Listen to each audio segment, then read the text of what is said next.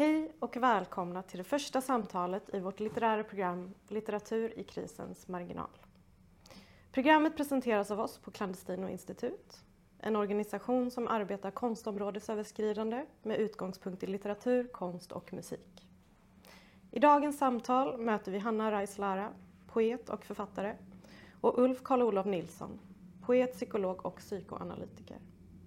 Varsågoda Ulf och Hanna.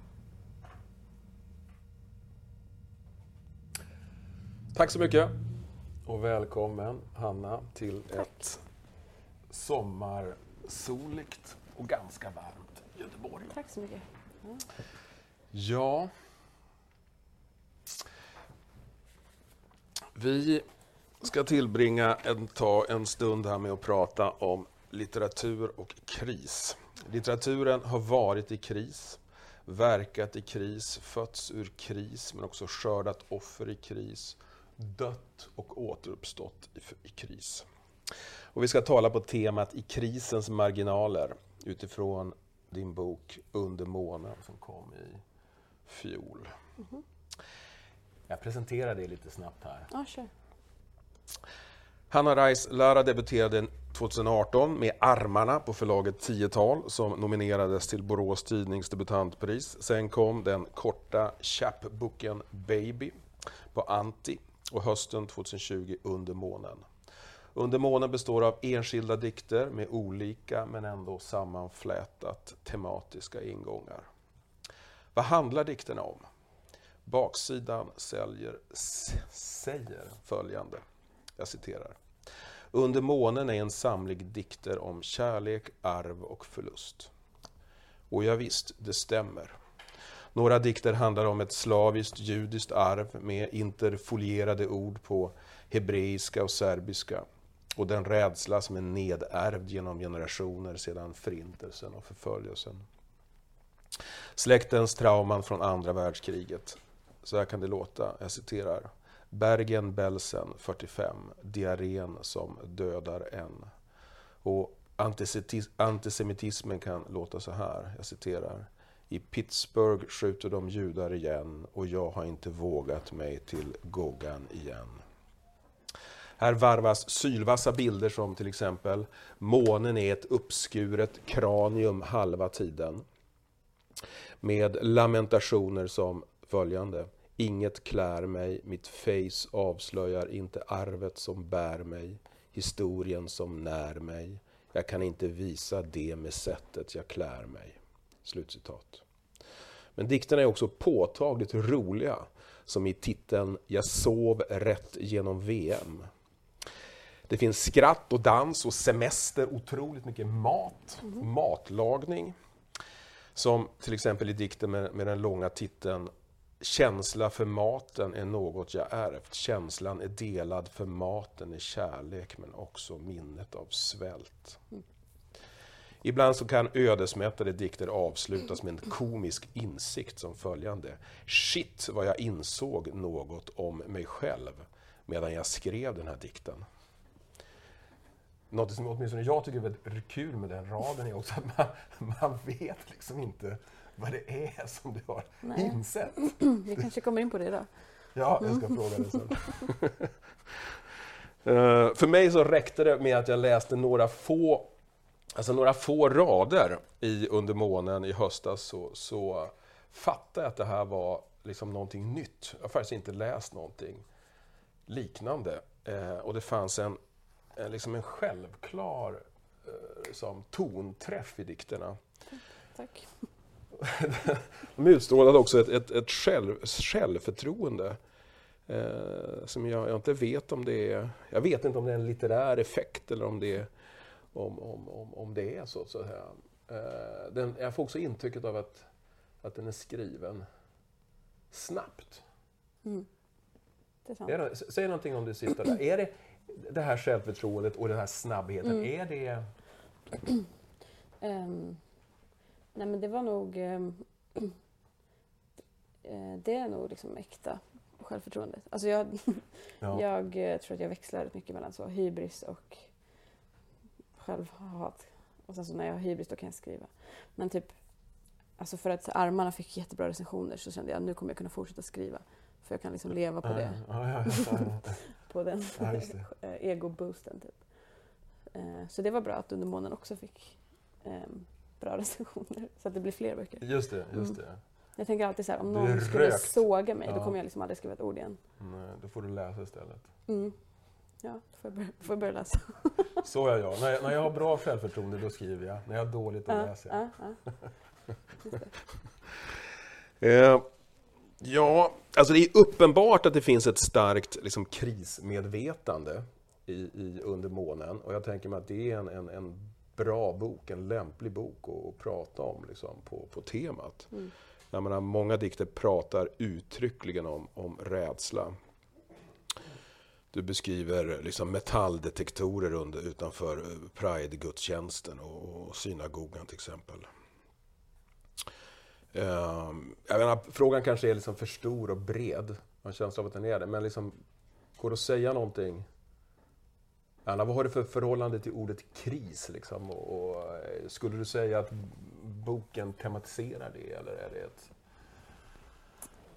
Mm, så jag, jag, jag har tänkt på det nu eftersom det är liksom, temat för det här samtalet. Men jag, jag, jag har nog lite svårt med ordet kris. Jag tycker kanske att det är liksom, det är svårt att svara på. Eh, för det är ett så brett ord typ. Och det kan vara...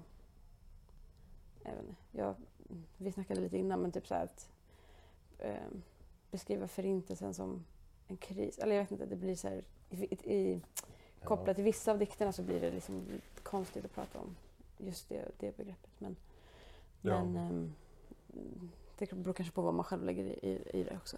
Eh, Ja, just det. ehm, så jag vet inte riktigt hur jag ska svara på det. Eh, kan man liksom, kan inte du så här, vad tänker du med en kris? Om du skulle kunna liksom göra det lite smalare på något sätt? Kris var en tidskrift på 80-talet. Ah, Okej, ja, men då. Nej, men Nej men du fattar vad jag menar. Det, Jo, jo. det är liksom lite Ja, men det fin- brett. det finns ju såna här, men I psykologin finns det såna här kris, krisens stadier. Mhm. Liksom Just sorgstadier det. och krisstadier som är ju jag menar på sätt och vis likadant. eh, Eller de följer samma logik. Liksom. Mm. Eh, Det börjar med chock och så, Just sen det. så Ja, glider men man okej. ur det. Mm. Sådär. Men jag vet inte, alltså det är väl... Är det så- kan vara intressant att prata om i förhållande till mina dikter, absolut. Alltså Ja. de här olika stadierna eller liksom hur, hur jag skriver. För jag, alltså, jag skri, I sådana fall så skri, om, eh, om ett kris är liksom samma som, inte samma som, men om man kan prata om eh, att sörja eller typ att behandla trauma eller något sånt där så kan jag absolut tycka att det blir intressant att prata om, eh, Ja, om mina olika dikter som är skrivna liksom i olika stadier kanske. just det. Så Eh. kan man nog se det. Ja, just det. Efter, Ja, fan, det skulle jag ha gjort en, en analys här på, Ja, på det liksom vilken... verkligen gjort. Det, det glömde jag. Eller så ska jag göra det du får efteråt. göra det sen. Ja. Ehm, Men jag kan typ, jag skulle kunna ge dig, alltså jag behöver inte göra det, men jag skulle kunna ge dig exempel på vilka dikter som är skrivna i de olika ja, stadierna av kris Ja. typ, i sådana fall. Ja, Om det är liksom samma som sorgens på något sätt. Nej, men jag vet, alltså typ den där som du pratade om nu, som du sa var rolig, som är den här shit, jag, jag insåg någonting om mig själv när jag skrev den här dikten. Det är ju för att ehm, alltså, idag så tror jag att jag skriver väldigt mycket för att ehm, be, alltså, att jag har lärt mig att skriva som ett sätt att typ förstå och bearbeta ett trauma. Men när jag var yngre så kunde jag inte riktigt göra det. Så ibland så skriver jag någonting som jag tror är ganska så lättsamt om typ något som hände mig för länge sedan och sen inser jag, som i den dikten typ, okej. det, ska jag avslöja vad jag insåg? Ja. Ja men det jag insåg var typ att så här, tsunamin var rätt traumatisk för mig när jag var, när jag var i, Ja, ja. Som jag var i tsuna- tsunamin.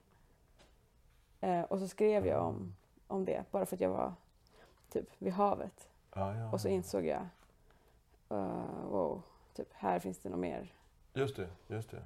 att Ja, liksom, tänka på eh, eller skriva om. just det, just det, just det.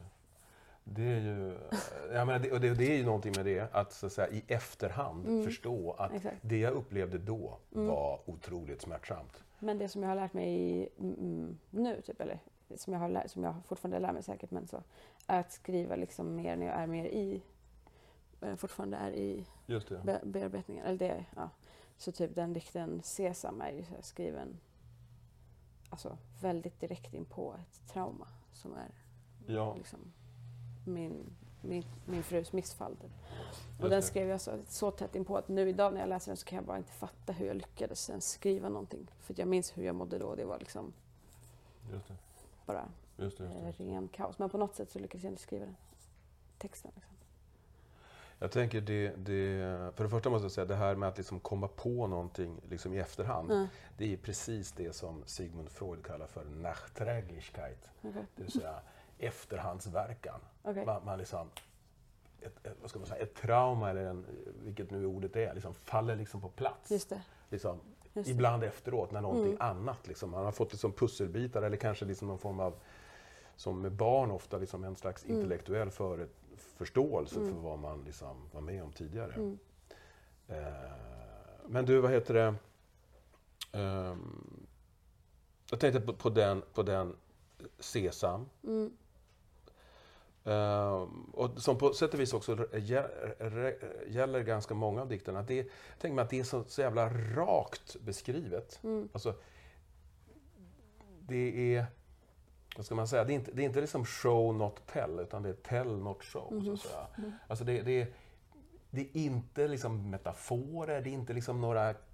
Jag tänker liksom, det var, man förstår att det är det här missfallet och du beskriver de känslor, tänker jag, och de tankar som du tänkte då. Typ bara rakt. Mm.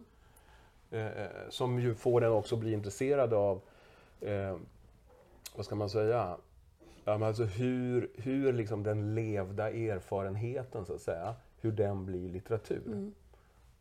Ja, men det, vanliga, det vanliga är ju typ då, eller vanliga, men alltså typ om poesi kanske, eh, ja men man har försökt, man, har, man försöker beskriva en livshändelse eller något som har hänt en. Mm. Och så sen så försöker man alltså, skriva liksom kryptiskt på något sätt. Liksom lite, alltså, typ på ett annat sätt. Mm. Så uppfattar jag till exempel inte den. Och, och för Nej. eh, Det är inget av det jag skriver. Nej, det är Det bara är inte så rakt så. kryptiskt. Nej. Mm. Ja, det Hur, hur går det till liksom, eller hur? För det är det, det, är det tänker jag som också är, är unikt i det- med det. Mm. Men det är ju liksom... Alltså... Det är jag tror jag skriver så för att jag behöver, behöver det. Typ. Ja. Alltså, jag behöver... Alltså min psykolog säger till mig hela tiden att texten har en bärande effekt. Typ. Alltså, Ja. att det liksom är min rikedom att jag ehm, kan skriva. Ja. Eh, men, och, och ehm, jag eh, liksom tä- tänker nog rätt mycket genom att skriva.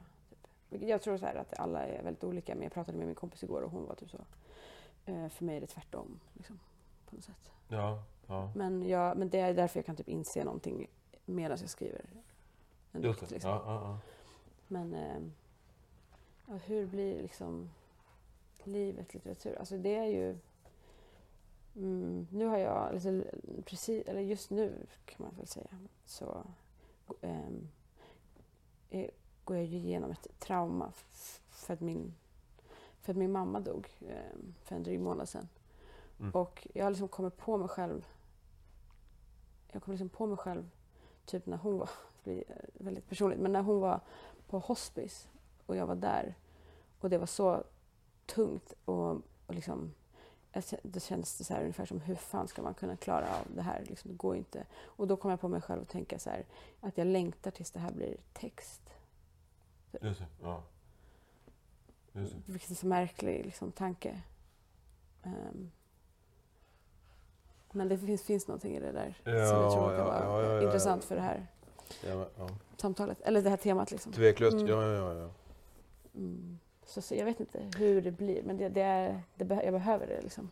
Ja, För, mig, jag skulle tänka så här att, att i, i, liksom, i förvandlingen av så att säga, upplevelsen till text, att det är, ja, men dels är det ju en poetisk sak, men det är också en rent liksom, språklig fråga. Åtminstone För mig, alltså, typ att, att när, vi lä, när vi blir liksom talande språkliga varelser, att det handlar om att liksom förstå frånvaron eller liksom förlusten av någonting. Mhm. Alltså det är någonting, när någonting inte är närvarande som vi måste benämna det. Just eh, nu blir jag freudian här, men, jag, men Freud, Freud, eller blir.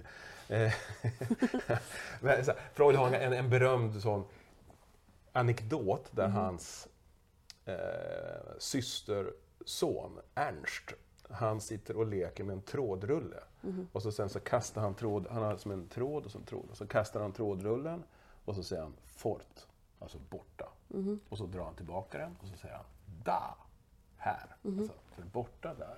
Och Freud menar att det, det är då lille Ernsts sätt att bearbeta sin mammas frånvaro. Okej. Det vill säga, hon är borta, Mhm. han, han, han förstår inte var hon är, han lider av detta. Mhm. Ibland, eller ibland är han borta, men, men i den här leken så gör han jag menar, han, han, han blir ju aktiv också i förhållandet. Han kan liksom bestämma Mm. när så att säga, symbolen för modern är, är borta genom att lära sig tala. Eh, sen, är det, sen, jag vet inte, sen är det ju också något som man förlorar faktiskt, tänker jag, när man benämner någonting. Mm, alltså man förlorar ju upplevelsen. Man, eh, man visar och döljer. Eh, Man visar och döljer, precis så. Mm. Skriver du om det nu då? Gör du detta till text? Mm, alltså, ja, lite. Ja, Men det är väldigt... Eh, det, är svår, alltså, det är svårt. ja det är svårt. Ja, det förstår jag. Eh, Men jag, jag känner det händer. Liksom. Det brukar ju vara typ min process är ju ganska mycket så att jag tänker rätt länge innan jag som skriver. Ja. Alltså att texten växer typ först i huvudet rätt länge. Så det är Ja, det som jag är där liksom. Eh, Jag har skrivit lite men Just det. Nå- Något som är så otroligt uppenbart också, det är ju att alltså man skulle kunna tro att någon som skriver så direkt, så att säga, att det, eh, att det inte är formmedvetet. mm, Förstår du? Att det Ja. liksom bara poff, vilket ju det verkligen är formmedvetet. Mm, mm.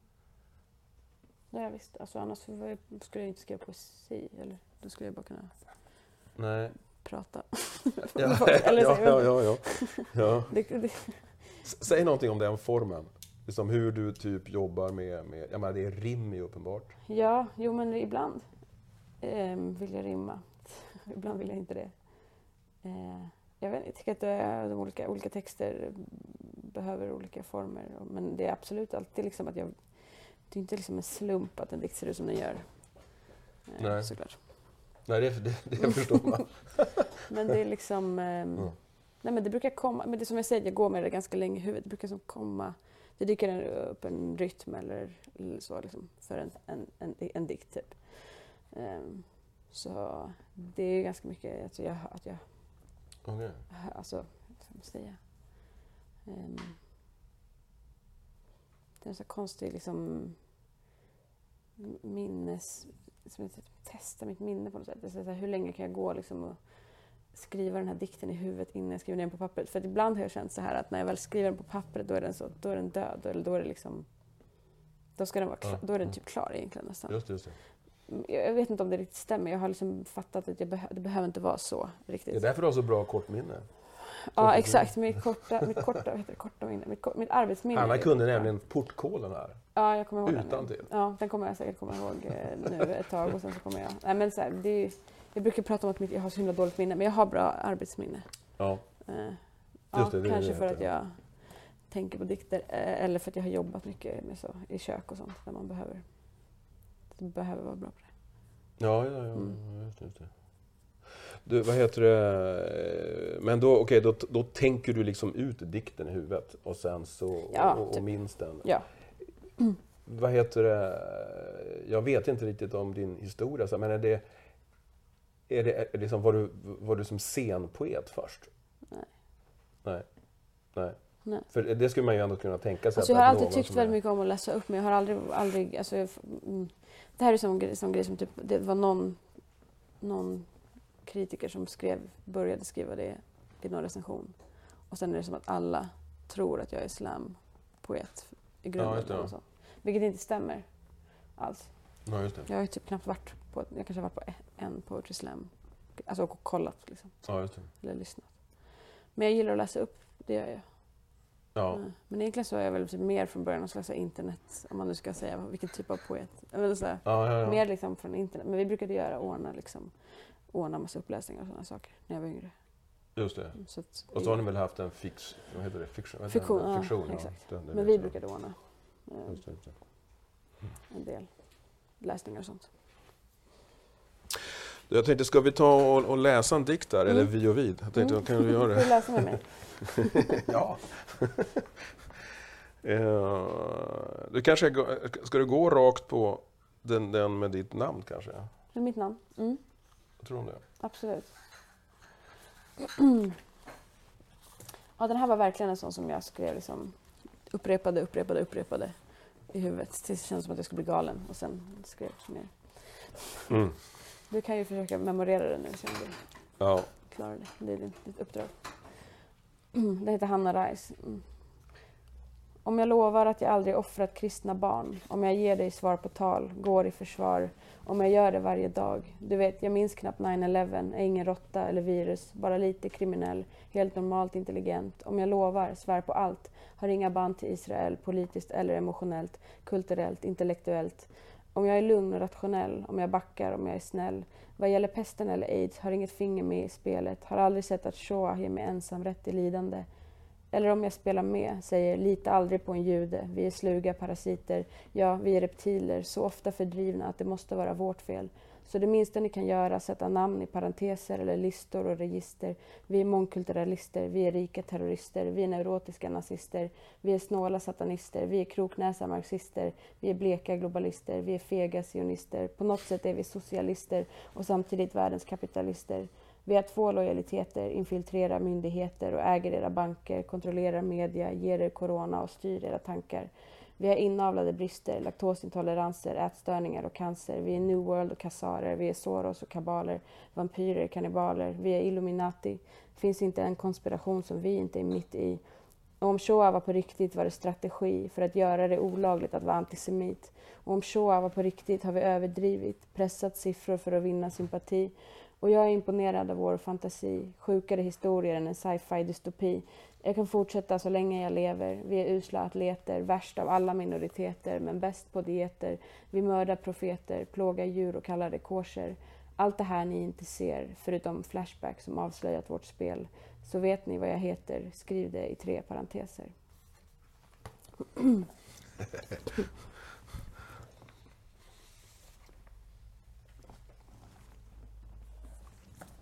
Jag vet. Det, det, det är ju, ja, det är otroligt svung i dikten. Fruktansvärt svung. Eh, Ja, Vad- ja, ja, det- att vad, vad är den här liksom, eh, vad, vad betyder tre parenteser? Men det är typ så en eh, högerextrem mm, vad heter det, dog whistle. Typ att så här, markera judar. Alltså antingen att Mm. markera någons namn med tre parenteser betyder att personen är jude. Eller om man skriver så, dom, fast runt dem så har man tre parenteser, då pratar man om, om judarna. Ah, okay, okay. Typ. Så då är det många så judiska aktivister och sånt som har liksom sina namn inom tre parenteser, typ på Twitter och sånt. Ah, okay, okay. Ehm, Ja, ja, för att jag vet inte, göra det enklare för nazisterna. Just det, just det, just det. Just det. Men eh, ja, så det är därifrån det kommer. Sen vet jag, det, det är, jag tänker liksom på, på alltså liksom den här direktheten. Mhm. Alltså om vad som är, eller vem eller vad som är liksom det litterära subjektet. Mm. Uh, jag menar här, det är som det, det, dikten har onekligen ditt namn. Mhm. Eh, liksom man, man identifierar omedelbart liksom jaget med dig, så att säga. Man tänker att jag förmodar att, att du har en, en, en, en fru som kommer från Kuba. Mhm. Eh, Och att när du citerar ur, ur, ur ska man, släktingars brev Mm. från 1945 liksom, och, och andra poeter i din släkt, att det är, liksom, Det är att det är riktiga brev. Grejer, ja, så eller alltså, autentiska grejer. Mm. Vad, och samtidigt, eller ja, vad, vad tänker du om det? Mm. Det, menar, det, liksom, det finns ju, man kan ju skriva liksom rolldiktning på något annat Ja. sätt, eller att liksom låtsas vara, att, att, att, att jaget är, syftar på någon annan. så Alltså jag har alltid tänkt så här, jag har svarat på den här frågan förut och har jag sagt så här, men det är för att jag har så dålig fantasi. Typ. Ja, men det är väl bra Mm. så. Men, men, ja, ja En men, bra kortminne. men, men jag pratade med min kompis och då sa hon, du har ju inte dålig fantasi, alltså, du har ju bra fantasi när det kommer till språk och allt det där. Ehm, och det du gör är inte liksom, du gör inte det för att det är lättare. Alltså det är, det är Ja. egentligen svår, svårare. Och de som skriver dikter utifrån ett annat jag. De gör det för att de inte klarar av att göra Ja. det som du gör. Så Ja. nu tänker jag säga det istället. Ja, det är ännu bättre svar. Nej, men det, jag vet inte. Eh, Alltså det är klart att, att det är ju, i så fall är det liksom en annan slags fantasi. Mm. Alltså själva jaget är givet, Mm. men jag menar precis som vi sa tidigare också att det är någonting annat som måste få det att bli, att bli litteratur. Absolut, men, ja, precis. Men, men då, ja, visst, men då, då sa hon så, men varför skulle du liksom låtsas vara en humla? Eller något sånt. Ja, Ehm, vad, vad skulle poängen vara? Alltså om jag, om, jag kan skriva, om jag kan skriva utan att göra det. Alltså, Jag vet inte, men det var bara ett annat sätt att se på det. Ehm, för jag, jag har inte dålig fantasi. Jag har ganska bra fantasi. ja, Jag bara ser inte riktigt poängen med att skriva utifrån ett annat jag. nej.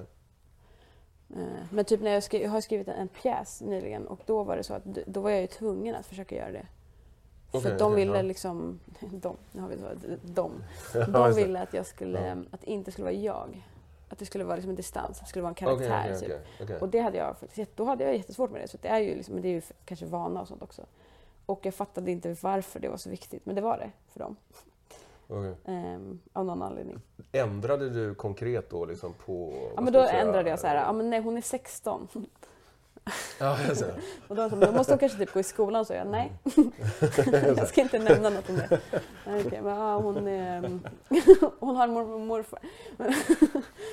Det har de flesta alltså. Eh, Och sen så var min mormor och morfar så här, vi är med i din pjäs, vi är alltid med i det du skriver. Och jag, nej det är inte ni, för det är inte jag. Just det, så så. det är en annan Är mormor jag morfar. 16? Nej. Och så, ja men det är ändå vi, det är ändå vi. Så de såg rakt igenom det. ja. Men jag, jag, jag tror ändå inte att jag riktigt fattade varför. Alltså okej, nu, jag menar, jag förstod varför typ hon, då, den här karaktären, ehm, skulle vara, vara yngre. Typ, för att det, var logiskt, för att den här, dikt, eller den här pjäsen var skriven, jag skrev den för Barnteaterakademin, så den var liksom riktad till gymnasieålder. Ja, just det, ja, just det. Så det var det liksom, ja men det, det kan jag ändå köpa. Mm. Men i övrigt så tänkte jag så här, varför skulle hon behöva typ vara annorlunda än mig? Eller så här, varför skulle hon behöva tänka på det? Alltså, jag tänker väl ungefär som jag gjorde när jag var 16 så att jag tyckte att det funkar liksom. Mm. Eh, och så. Nej, men jag, jag tänker också att, det, att, att just att jaget är så också liksom, ja, kopplat till din egen person, alltså bidrar till den här liksom, direktheten. Mm. Alltså det som på sätt och vis är, är tänker jag, liksom ditt, din, din, din poesis symptom, så att säga. Mm. Detta säger jag som en, en, en symptom som hyllning. Eh, Alltså det, det, som är, det som gör den till någonting eget. Mm. Eh, ehm, Mm. Sen vet jag inte... ehm, ja, vi kanske ska säga någonting om... Gå vidare. Det gick ju väldigt snabbt tiden här. Ja. Så rädd att vi skulle sitta här tysta och stela. Ja, ja, ja, ja. Nej, det, vi har ju sagt massor saker. Eh, kan inte du läsa den här äh, titeldikten? Mm. Det kan jag göra. Under månen. De ser på den och känner sig nära varandra. De som tror att månen alltid är samma. De som tror att månen är samma känner sig närmare varandra. När vi var små var månen helt säkert en annan.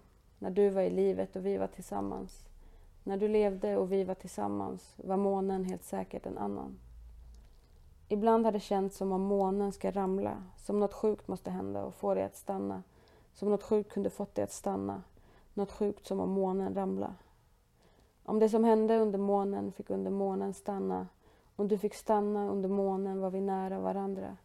Om du var kvar under månen och månen var samma. Om det som hände under månen stanna.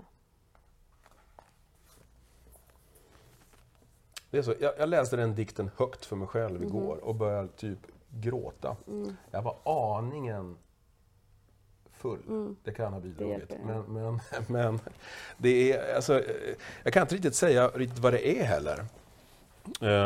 Men den är ju sorglig. Den är ju sorglig. Den är sorglig, Mm. ja. Men...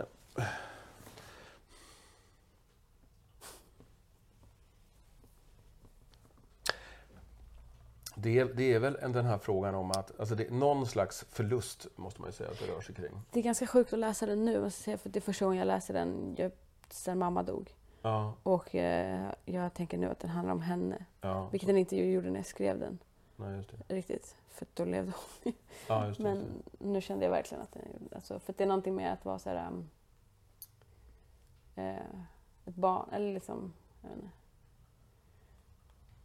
Och jag menar apropå, alltså, okej, jag vet inte om det här är intressant, men apropå att vara ett annat jag. Så när jag skrev den här under månen så skrev jag den liksom, alltså, för jag har för, liksom förlorat någon. Men jag tänkte också liksom typ på, på min morfar och så här, hans bror typ, som dog när han var 11 liksom. Just det. Var det han som skrev? Ja. Mm. På, på något sätt så hade jag också det i, liksom, när jag skrev den här. Så att det fick liksom bli en del av... Alltså, ehm, för då tänker jag, alltså, för jag tänkte på liksom att det här med att vara ett barn och förlora någon. Typ. Ja, Ehm, just det. Så att, eh, jag menar det här, det här jaget, det kanske kan, ibland kan få plats liksom andra... Absolut. Jag tänker att det, att det finns en slags liksom flertydighet Mm. i det. Jag menar, om det handlar, handlar liksom om förlust, Mm. att denna så att säga, objektet för förlusten kan, kan Skifta. skifta. Mm. Jag menar, det, det, så- såklart också när jag, när jag läser den igår kväll liksom, och blir rörd Mm. så, så ja, men jag, jag tänker naturligtvis i någon mening på mig själv. Mm. Mm. Så tror jag att de flesta gör. Eh, sen är, jag tänker det är väldigt... Det, det är någonting där med de här rimmen Mm. som liksom inte är rim. Mm. Alltså det, det, är, det är ju ord som... Det är ju samma ord. Liksom. Det. Ja, det är Alltså det är egentligen inte rim, fast Det det är är, sant. rim. Det är sant. Eller, Nej, det är inte det.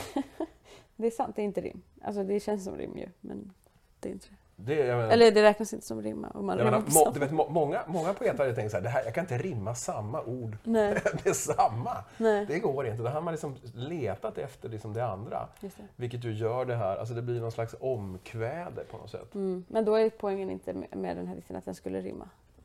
Alltså, Nej, okej. nej. då var inte det, men det var inte så att jag försökte rimma och inte kom på ett enda rim på, på samma. Fan, nu är jag där igen. Utan det var nog liksom tanken att det skulle vara upprepningen som drev det. Ja.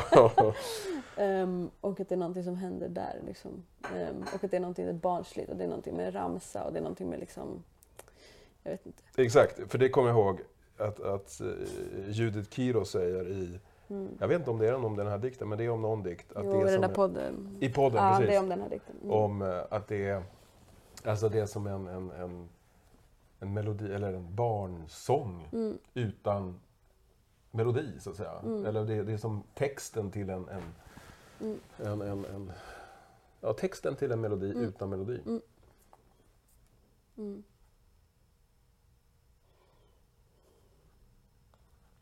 Jag, jag läste eh, jag läste liksom Hjalmar Gullberg eh, oväntat nog här för några, en månad sedan. Och det påminner, han liksom rimmar också otroligt Mm. bra på rimma. Och det, det som ju också har blivit tonsatt massa gånger. Mm, Jag tänkte mm. på att den här skulle man verkligen kunna göra. Men den här- den där dikten- Visa, liksom. Den där dikten har blivit tonsatt faktiskt. Den har det, alltså, ja. den finns inte att lyssna på någonstans men min kompis gjorde det till Mm. min eh, release.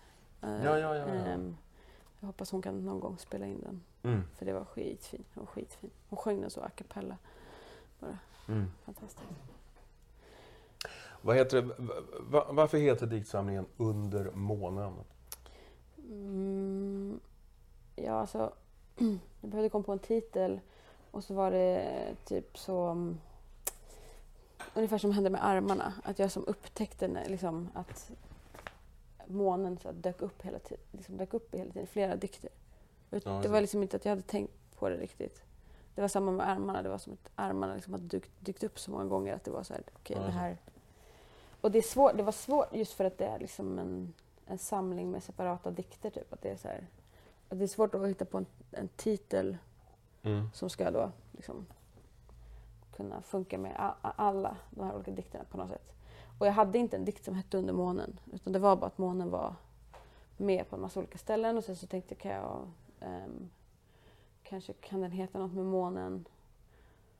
Och sen så tyckte jag att Under månen verkligen lät, alltså det talade till mig typ. Och då så ville jag ha en titeldikt och då skrev jag den. Okej. Den där. liksom. Ja, just det. Just det. Så det var typ en av de sista dikterna jag skrev. Just det. Väl, du måste den varit väldigt nöjd när du fick till den dikten. Ja. Som, som Ja. så här, vad ska jag säga, rund, runda av det. Mm, ja. Alltså jag, jag tänkte, alltså månen, då tänker man ju, eller man och jag tänkte hur som helst på det, på, på liksom det, jag menar solen är direkt ljus, Mm. månen är indirekt ljus. Eh,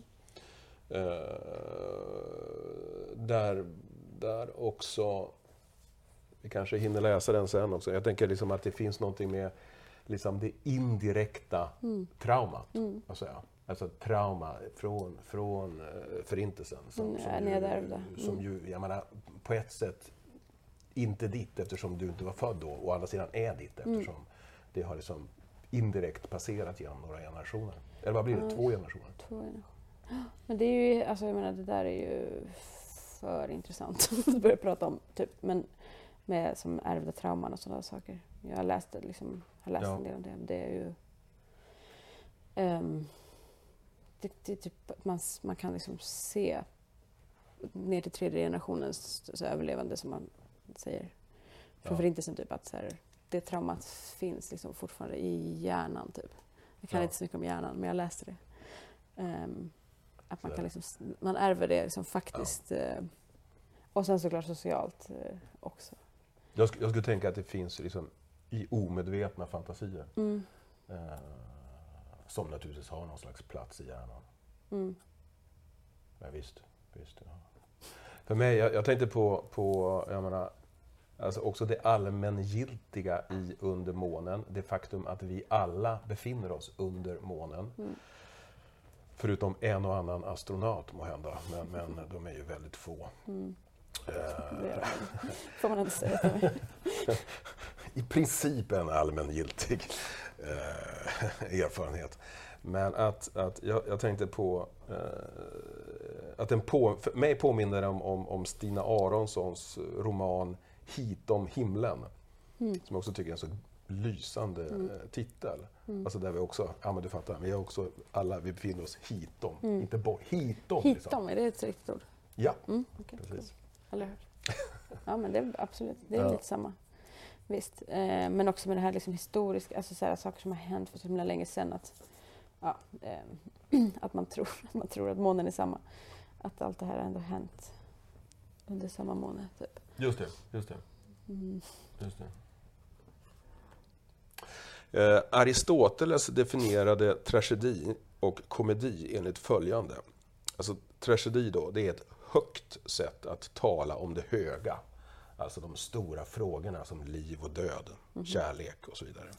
Och komedi, det är ett lågt sätt att tala om det låga. Mhm. Alltså typ att skämta med mänskliga svagheter och så vidare. Okej. Eh, jag tänkte att, att, att, att, dina dikter, alltså på sätt och vis bryter upp den dikotomin. Eftersom det är någonting kring, det är onekligen konsekvent om de höga frågorna. Mm. Men att du, du använder ju någon form av, eh, jag vet inte vad man ska kalla det, men ett, ett, ett lågt Mm. Alltså, ja, men typ att du, att, du, att du skriver ja istället för jag och Mm. e istället för är och så vidare. Mm. Alltså ett slags sms-språk Mm. sådär. Eh, Säg någonting om det. Varför, varför gör du det? varför skriver du inte jag? Men jag gör ju det också, eller? Jag, Ja, jag, gör ju båda. Jag vet inte. Jag, jag, eller jag vet inte. Nej, men ibland så tycker jag att det ska vara... Ibland så tycker jag att det passar. Ibland när jag har skrivit en dikt så har jag tyckt att det passar bättre att den är skriven... Men liksom... Alltså jag är ju liksom uppväxt så... ehm, med liksom chatt och internet och sms och det här. Alltså jag är väldigt mycket i den där liksom... Tror jag typ första riktiga, eller kanske inte riktigt, men typ chattgenerationen eller vad man Ja. ska Och det är ju liksom ett... Det är ju bara så här ett andra språk typ. För mig. Ja. Eller för många liksom. Men, och eh, det kan ibland liksom göra saker som det, typ, den svenska som man lär sig i skolan inte kan. Ja. Alltså ibland är det ju bara så att man kan inte, alltså, man kan inte säga saker hur som helst. Ibland måste man säga det på ett visst sätt. Ja. Eller liksom. Ja, ja, absolut. absolut. Eh, och, ja, så det är väl därför, jag vet inte. Nej, men jag tänker liksom att det, det, det, det, det bidrar till någon slags eh, liksom, spänning också i det hela. Mm. När, när, jag menar, åtminstone för mig, eh, som då i allmänhet inte läser texter som, som skriver på det sättet. Nej. Alltså jag får ibland liksom tyda vad är det som... Jag ser inte, jag ser inte omedelbart vad det är som står. Borde vi liksom. haft en, så, en ordlista i slutet med Ja, för alla som, förkortningar? alla som är plus 50. Mm. Ja. Nej men alltså det är ju vadå, det är folk i min ålder som stör sig på det också säkert. Det är ju, alltså jag bara, just jag personligen är väldigt, känner mig väldigt nära liksom det. Alltså det känns som att typ, äh, under min uppväxt så har alla mina konversationer om typ sådana här, de här höga, vad det nu kan vara. Alltså Ja. ah, varje gång jag har typ pratat med någon om typ, ja men så här, jag vet inte, första gången min mamma blev sjuk, då pratade jag om det på typ MSN-chatt. Eller Ja. liksom, Ja, det. så det är ju så här... em, Det är ju mycket närmare för mig egentligen att skriva om sådana saker med det språket. ja, just det. Mer naturligt. Det är Mm. inte liksom att det är någonting jag lägger mig till med eller vad man säger. Det är ju... Ibland så försöker jag skriva lite mer korrekt för att jag tänker att en dikt behöver det. Typ. Eller korrekt och korrekt. Jag, inte, jag ser det som typ två olika språk, både korrekta eller så. Det är, väl, det är väl Mm. också fördelen med att vara poet. Mm. Alltså att man faktiskt, det finns ingenting korrekt Nej. på det sättet. Nej. Ja, men det är också helt, helt tydligt att du ibland hoppar över. Alltså det borde kanske ha varit ett till ord, men av rytmiska skäl så hoppar du Mm. Ja, över det. skiter jag bara i det. Ja, det är så, vilket också är så otroligt så här, jag inte, det är också, alltså det är otroligt befriande. Ja, men så Ja, kan man verkligen göra så? Ja, det är klart man kan! Ja, man kan. Liksom, man är ju, Alltså, man kan ju göra man är typ vad man poet vill. liksom. Sen så kanske ens förläggare säger att man inte ska göra vissa saker. Annars kan man göra typ vad man vill. Ja, ja. Ja. Nu kan du inte läsa arv också? Mm. Mm. Arv. Jag är spänd. Jag är rädd. Rädd för att prata om allt som har hänt. Varje skämt. IRL och online är jag rädd. Rädd för att ta mig hem ensam på kvällen. Vissa ställen. Räddast ändå är jag på centret. Jag är spänd. Jag är rädd. Vilket skämt. Kolla mig. Se en svensk. Vad ska jag göra med rädslan jag ärvt? Inget klär mig, mitt face avslöjar inte arvet som bär mig, historien som när mig. Jag kan inte visa det med sättet jag klär mig, för mig. När jag säger till folk de förhör mig, pratar om saker som inte berör mig eller inte tror mig. För jag ser inte ut som min mormor, min morfar, min mamma och bror, nej. Jag ser ut som mig, ser ut som mig själv. Men vad ska jag göra med allt som jag ärvt? Min familj var poeter. Morfar har sagt till mig vad alla heter. Jurica, morfars älskade storebror, började skriva i lägret på 11 år. Han inte speciellt långt för han dödades. Allt det som hände så långt innan jag föddes bär jag på huden som om jag var märkt. Hjärtat förvarar det, blicken är skärpt. Men vad ska jag göra med allt som jag ärvt? De kom hit från Serbien, mamma, min moster, mormor och morfar men du får aldrig höra dem kalla sig serber och hade de varit det så hade historien varit en annan och fler hade varit här för att berätta den. Oavsett vad så ska vi snart dit igen, hälsa på dem som finns kvar av familjen. Men all burek och kajmak och sremska i världen, eller det att Belgrad känns som ett andra hem, ändrar inte någonsin på hur det känns. Aldrig bekväm med att kalla mig serb, så vad ska jag göra med allt som jag ärvt?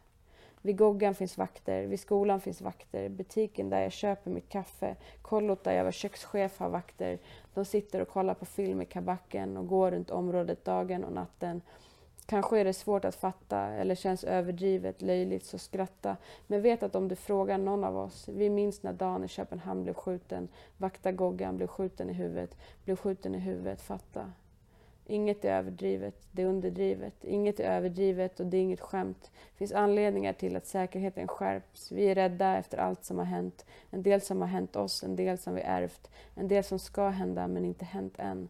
Det som händer våra barn, det skrämmer oss mest. Så vad ska vi göra med allt som vi ärvt? Mm. Jag tänkte liksom att, att eh, jag, jag har någon slags tes om att traumat traumat liksom kämpar för att, att eh,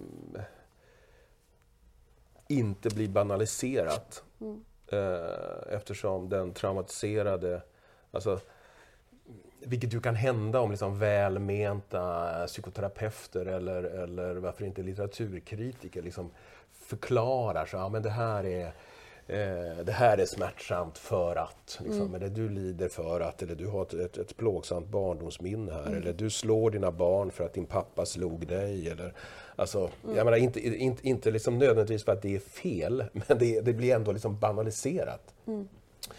Eh, och att eh, traumat därför av hävd och vana helt enkelt brukar hålla tyst.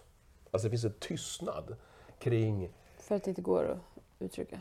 Ja, också för att, att eh, man vill inte ge bort det, så att säga, för att man liksom förlorar det. Också. Man kan också förlora typ det viktigaste man har. Eh, och att, tänker jag också att traumat där, däremot då kan liksom försöka säga, berätta någonting, men liksom på ett annat sätt. Alltså typ skriva om det med metaforer eller förskjutningar. Eh, jag menar flashback, alltså de ty typiska traumatiska symptomen är ju liksom mardrömmen eller flashbacken. Alltså som då inte, mycket sällan brukar vara alltså en bild av själva traumat utan av alltså grejer på sidan om. Eh, men, men din dikt, tänker jag, faktiskt försöker Alltså den, den innehåller liksom inte, ett, inte något mysterium kring vad den egentligen handlar om. Utan liksom det, ja, men det är uppenbart. Ja, men det, liksom, det, det kommer ju det här omkvädet där också. Eh, det, det, som det slutar med varje rad där. Eh, Vad ska jag göra med allt som jag är? Exakt, Ja. vad ska jag göra med allt som är? Ja, men det är precis det den handlar om. Eh, eh, så att liksom, mysteriet är inte liksom vad dikten handlar om, utan det är hur den har blivit till och varför detta är så bra dikt som det är. Alltså, det är en slags förskjutning av, av, av alltså just frågan kring diktens eh, bevekelsegrund. Eh, Ja, ytterligare, vad ska man säga, ett, ett exempel på, på eh, den direktheten. Eh, jag vet att Jacques Roubaud, fransk poet som, som bland annat har skrivit en fantastisk bok om sorg. Han skriver på ett ställe Dikterna säger det som de vill säga genom att säga det. Det vill säga, det finns ingen mystisk dimension, så att säga, utan det är bara, det här är dikten. Det var, ja. Men du verkar hålla, hålla med? Ja, men det håller jag med. Ja, Alltså, ja. Ja. Men det är väl... inte. Alltså jag tror att jag, det är, alltså mina dikter är mycket så som jag också är som person typ. Det var kul att du sa det om drömmarna för jag drömmer jättemycket mardrömmar. Men jag drömmer, mina mardrömmar är alltid jätte, liksom, de är handlar om precis det som, alltså jag har typ drömt om min mamma nästan varje natt sedan hon dog liksom. Ja. Och det är liksom inte något mystiskt alls. Det är bara så väldigt så direkt. Ja, just det. Ja, Ja. ja. Så att det kanske liksom funkar bäst att skriva för mig på det sättet för att jag funkar så också Ja, på något sätt. ja, Eller jag ja. vet inte. Jo, jo, jo ja. Men, det, det får man väl ändå säga, Ja. att, att förmodligen så avspeglar våra texter vilka Exakt. vi är. Ja men visst. Ja, Alltså, ja, annars ja, Nej men visst. Mm. Nej men det kan vara, jag vet inte. Typ, eh, det, jag tänker att någon skulle kunna tolka det som att så här, jag inte alltså, bryr mig om formen. Eller du vet någonting sånt liksom. Men det är inte, det är inte det jag menar. Jag bara, Nej, men det, och det är det, bl- bland annat det som är grejen också, att det är, så, det är otroligt formedvetet. Mm. Alltså till exempel med detta omkväd som kommer igen och så vidare. Eh, och samtidigt som den har den här, eh, alltså liksom, ja, men också den här dikten som ju, är- är- jag menar, vad ska vi säga, hemsk. Eller ursäkta, det, nu håller jag på att trivialisera. Ja, du, fattar. Alltså, Den är hemsk. För att, eh, Ja, du, du fattar. Ja, men också är, är ju otroligt eh, genomarbetad och liksom just form, formmedveten. men den har ju också massa dåliga rim. Eller liksom inte rim. Ja, absolut. Eller det är dåliga men det är inte, de är, inte, jag försöker inte, det är som, jag vet inte. Den har ju massa så halvrim eller ljud, eller vad säger man, vad kallar man det? Du kan säkert det bättre än vad jag kan. ja, Saker som bara låter likt men det är inte rim typ. Det är Ja. mer, eh, ja whatever. Samma vokal kanske bara, Ja, just det. Just det. eller så. Mm. Ja, men det, kan vara, det kan vara så kallade assonanser. Ja exakt. Assonanser jobbar jag mycket med.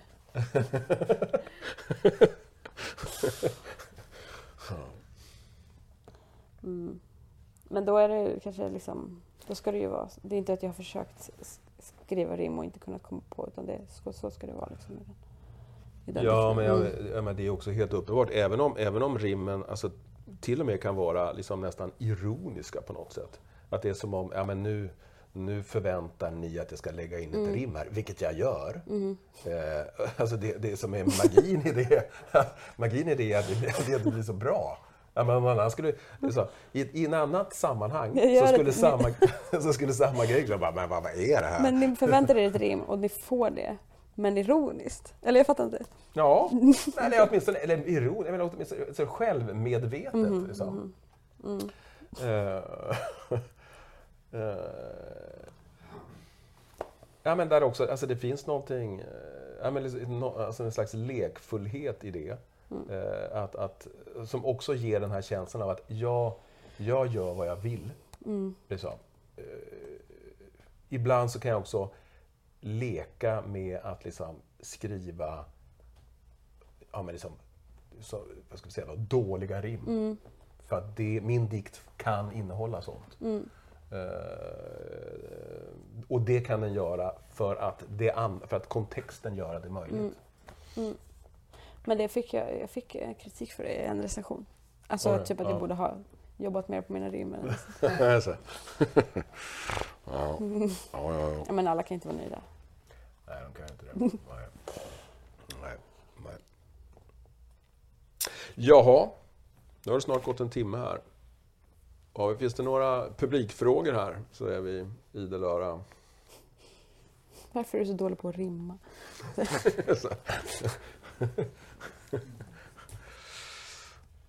Nej, då så. Spara sen. Ja. Yes, Du får mejla dem till dig. yes. Maila till Clandestino tror jag är bäst. Men då tackar vi för oss. Tack. Tack, tack. Hej, hej.